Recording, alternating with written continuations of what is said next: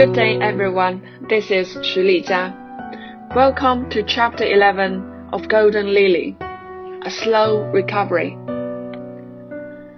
After the Beijing Olympics, I stopped sailing and intensive training due to having too many injuries.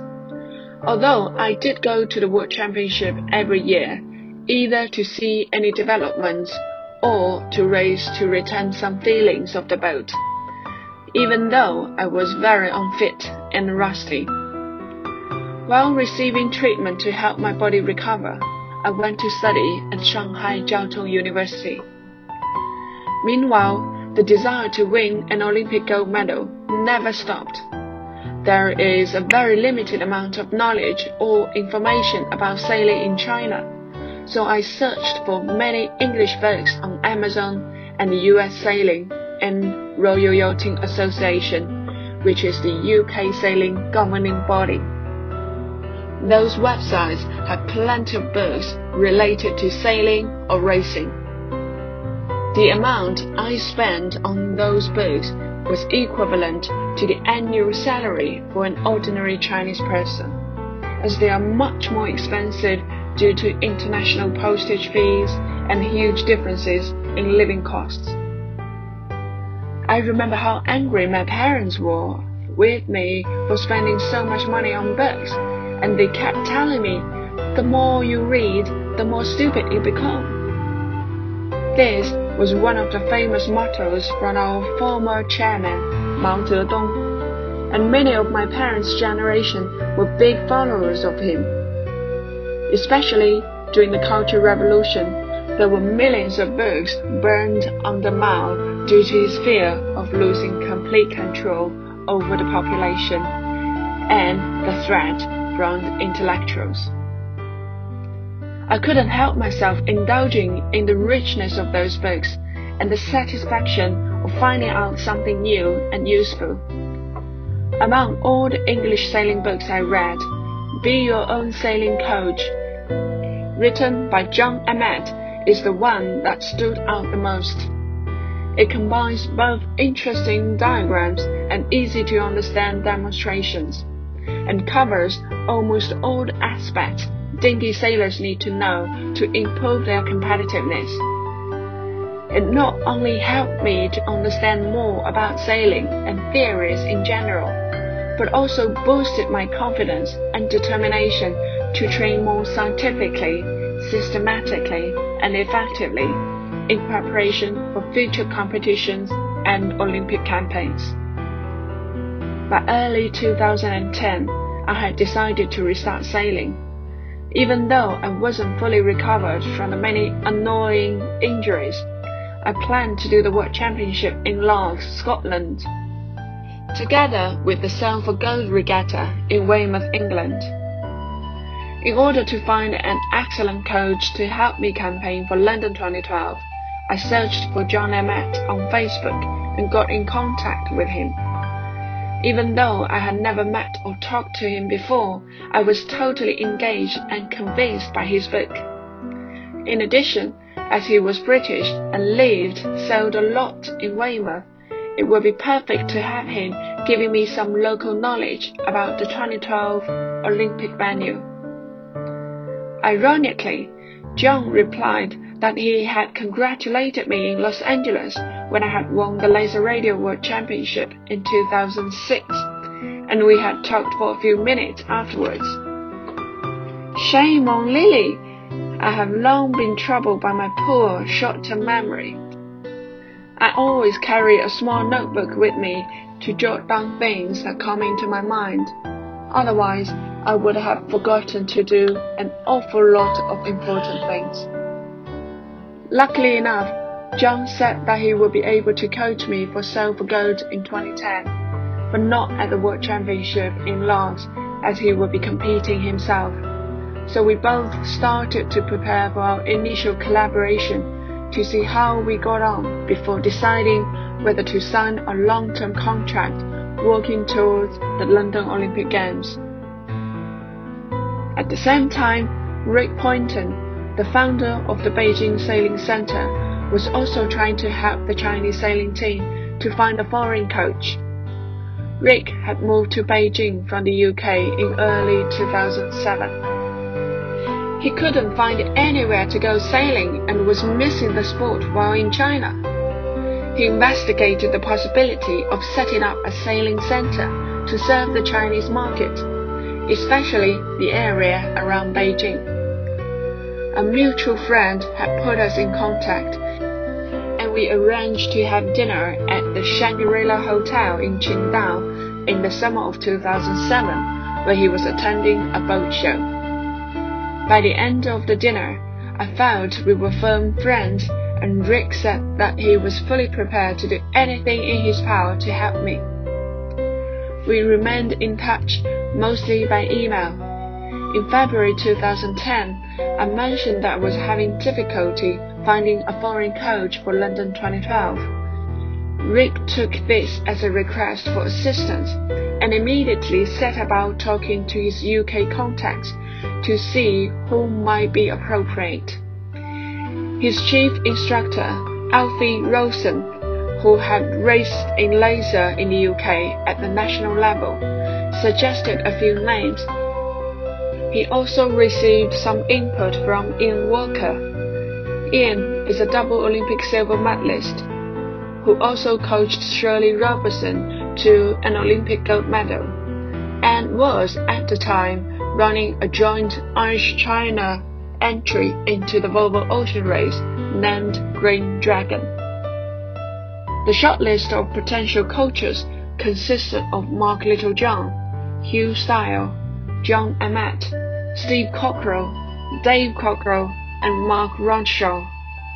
Rick and Alfred approached each of the candidates to determine their interest in the role, their availability, and costs.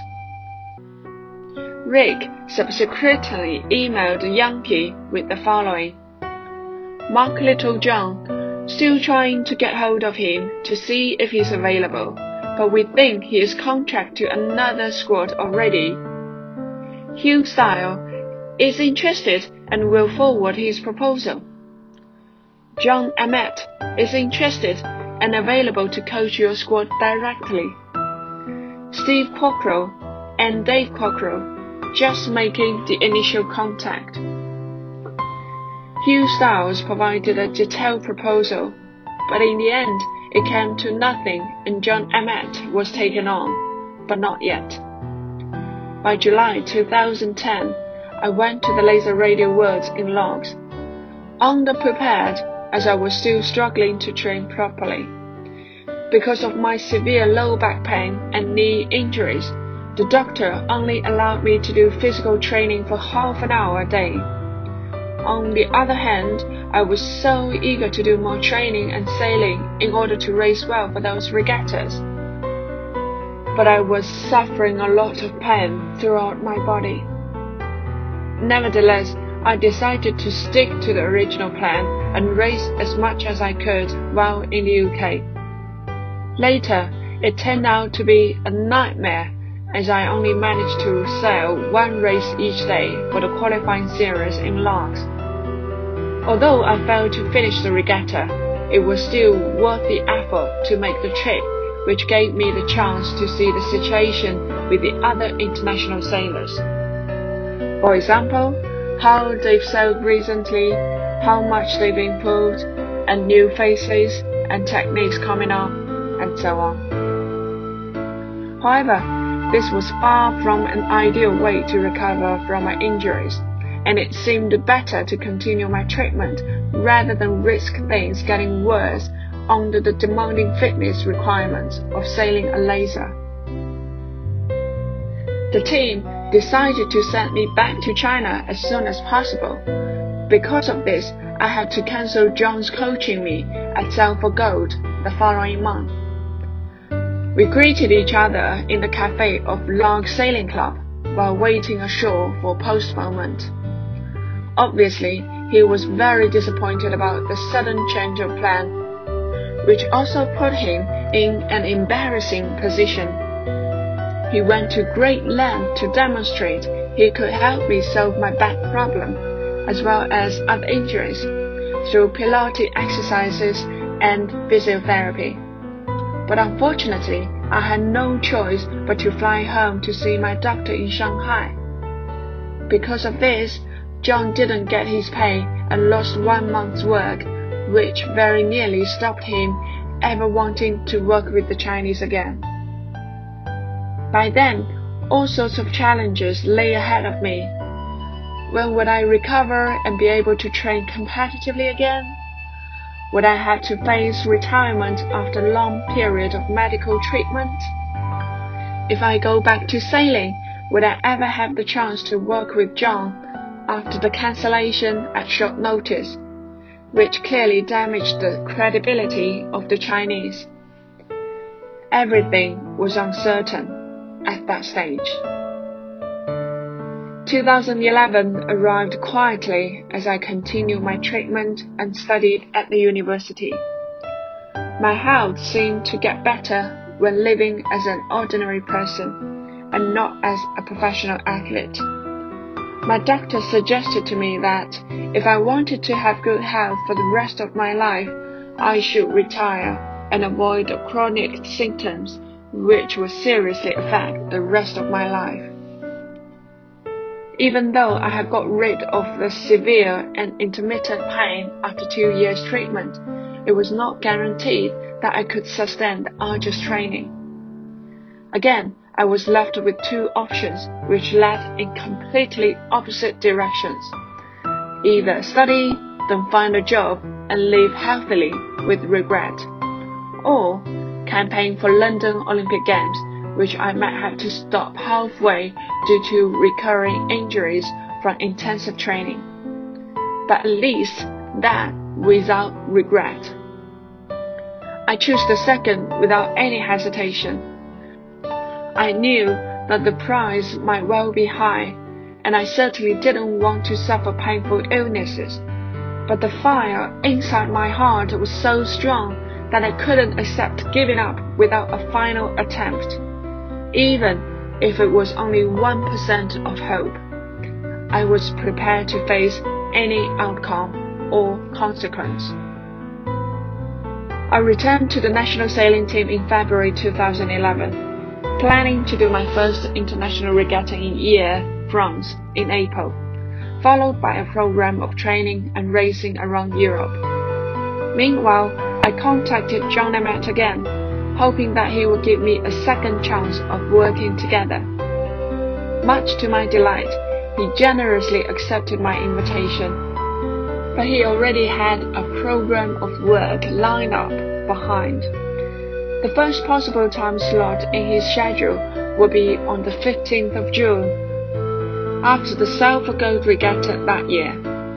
We agreed to start in Weymouth, and the first coaching period would be two months all the way up to the Olympic test event. I gradually increased my training load in February and March while in China and was ultra cautious not to aggravate my body with the physical challenge. Even then, things didn't seem any brighter, as too often I needed three days rest and therapy to recover from one heavy training session which triggered muscle spasm in my lower back. This made my return to sailing journey extremely difficult, as it was almost impossible to make any progress under that training regime. I was so unfit and vulnerable to injury to do a proper regatta after arriving Hyères that spring, so I decided to observe the racing instead of sailing myself. I remember that I only managed to go on the water to watch the racing twice because even a few hours in the rib aggravated my lower back problem, and I had to do numerous therapies to recover from it. The treatment was not pleasant or calm. Some days I couldn't help shouting and crying due to the painful needles of traditional Chinese medicine. Other times I even tore the sheet and bits of the pillow. Swallowing my tears, I looked at the sky and said to my mind, Come on, God, I will conquer every ordeal you throw at me. We'll see. After the Hyères World Cup event, I followed the team transferring to Lake Garda in Italy for the next training camp before the Olympic week regatta. All of the team staff took great care of me and I started to test sail the laser for half an hour each day, then 45 minutes and gradually up to an hour.